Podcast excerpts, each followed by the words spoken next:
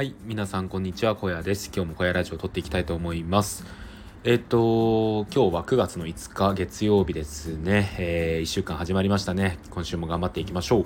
はい。ということで今9時過ぎなんですが実はですね昨日の夜に日曜日の分のスタイフを撮ったんですよ。撮ったんですけどなぜか、えー、途中から録音ができていなくてでねなんかいろいろ話したのに全然それが録音されていなくて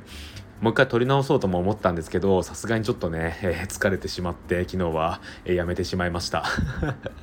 はい。なので今日は昨日話したこと話したかったことをもう一度ちょっと撮ろうと思います。はい。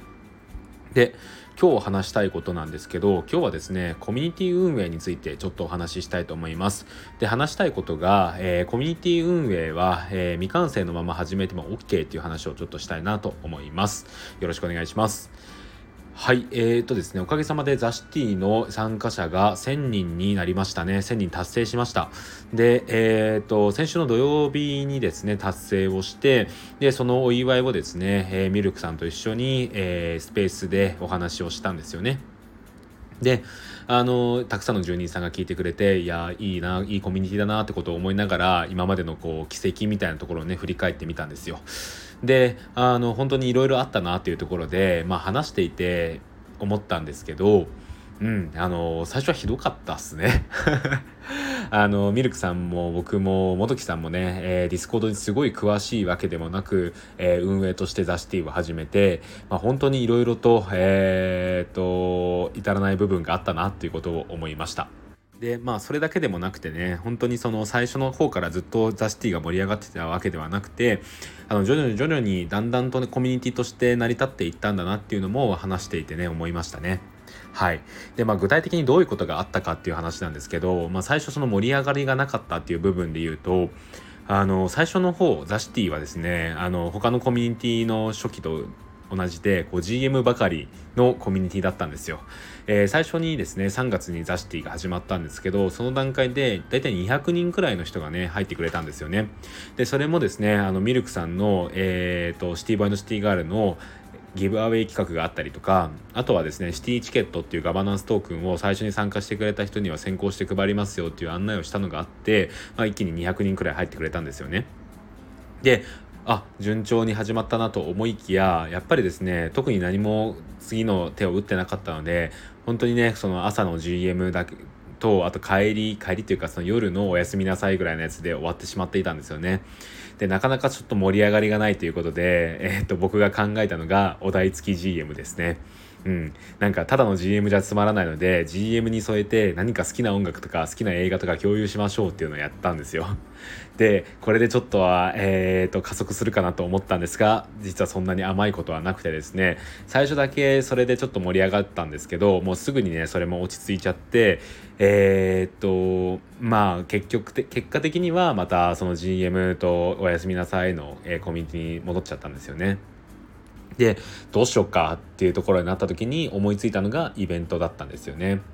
でそれをですね、あの、4月の上旬に、えー、イベントをやろうっていうのを最初に決めてやったのがザ・シティの入学式っていうイベントなんですよね。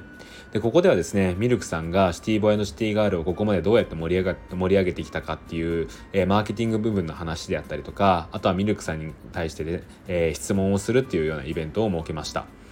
で、えーとまあ、こういうイベントをやることによって座礁ザシティがこうより、えー、参加者の方々に近いコミュニティになって盛り上がるんじゃないのかなと思ってやったんですよね。でそれが今も高齢化していて月に1回ぐらい大体今もイベントやるようになりました。はい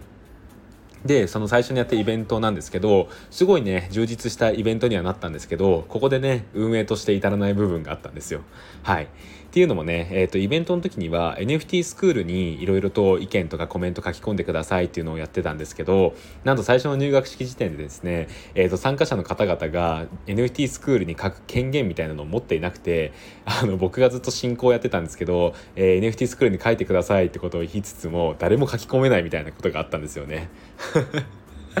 であのトークカメの方ですいません NFT スクールの方で書き込めないんですけどっていう意見が、ね、いくつかあってあやばいやばいと思って急いで、えー、権限を解放したのを覚えています。はいまあ、そんな感じで、ね、最初バタバタだったんですよね。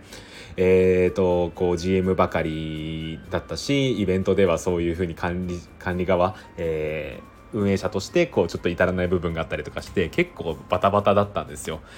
でそこからだんだんとですねイベントを毎月やるようになったりとかあとはミルクさんがボイシーを始めたりとかいろいろなことが重なってですねだんだんこうやっぱりザ・シティがシティらしくなってきたコミュニティらしくなってきたなっていうのを思います。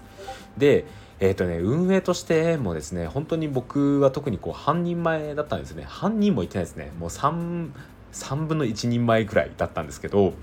えーとそこからね今のこの小屋としての小屋っていう運営者がねこう出来上がったっていうのはねもう他でもないこう住人さんにそこまで、えー、してなんかなんですかねこう成長させてくれたんですよね。住人さんが僕を成長させてくれたと思ってます。はい。っ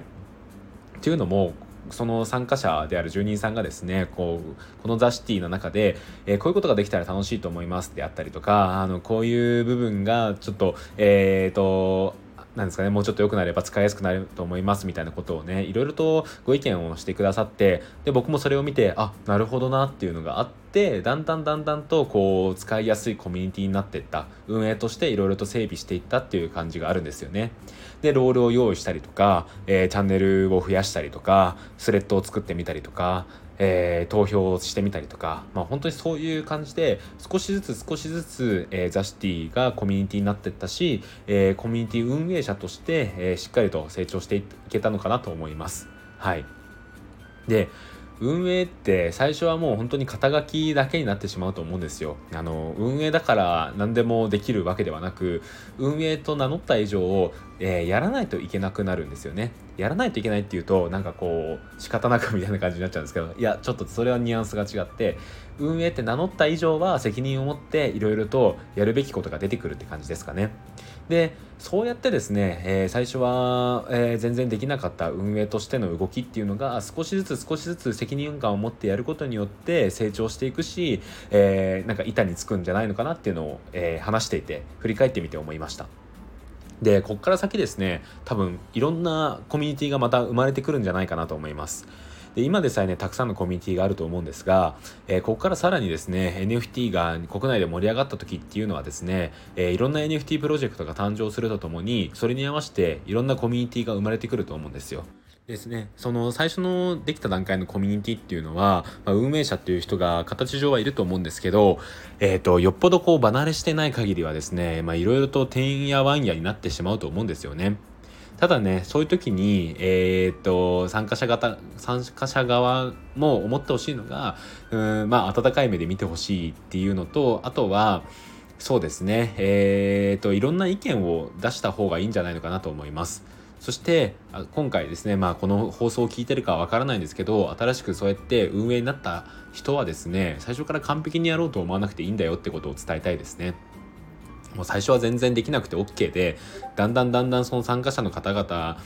のの協力もあって、えー、運営として成長していけばいいんだよっていうことをこうなんですかね、えー、伝えたいというか覚えていてほしいなと思いますね。うん、で僕もねまだまだそうは言いつつも全然、えー、運営として、えー、半人前だと思います。でこっからねまたいろんな意見をねこのザシティが大きくなっていく時にいただいてそれをもとにもっとより良い住みやすいコミュニティ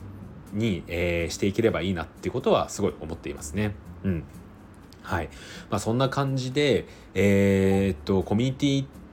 本当に最初は何ですかねもうよちよち歩きなんですよね。でもう全然なんだろうな方向性もちゃんと定まってないし、えー、どういうコミュニティ作りをしていけばいいかっていうのも本当にこう何ですか分からないんですよね。分からないんですけどそこからだんだんだんだんと、えー、形になっていくもんだと思います。最初から完璧なコミュニティなんていうのは存在しないんですよ。でそのことを理解した上で、えー、と始めればですねなんか楽にコミュニティを作ることができるし楽しんでコミュニティ運営ができるんじゃないのかなってことを思います。はい、えー、そんな感じで、えー、昨日話したかったコミュニティ運営についてちょっと話してみました。はい。えー、最後に、えー、ちょっとした宣伝をさせてください。えっ、ー、と、僕実はノートの方も書いています。えノートではですね、えっ、と、ブログとは違って、なんか僕の本当に、本当にって言っちゃあれですけど、何ですかね、こう、自分の気持ちの部分とかを、をそのまま日記にして書いているんですけど、えー、よろしければそちらも読んでくれると嬉しいです。まあ、不定期更新にはなってしまうんですが、できる限り、え1週間に何回か更新できればいいなと思いますので、そちらの方もよろしくお願いします。ということで、えー、今日の小屋ラジオ終わりたいと思います。えー、ここまで聞いてくださった方々、ありがとうございました。ここまでの放送、え違うわ。えー、ここまでのお相手は、えー、ザシティ運営者の小屋でした。それではまた明日。バイバーイ。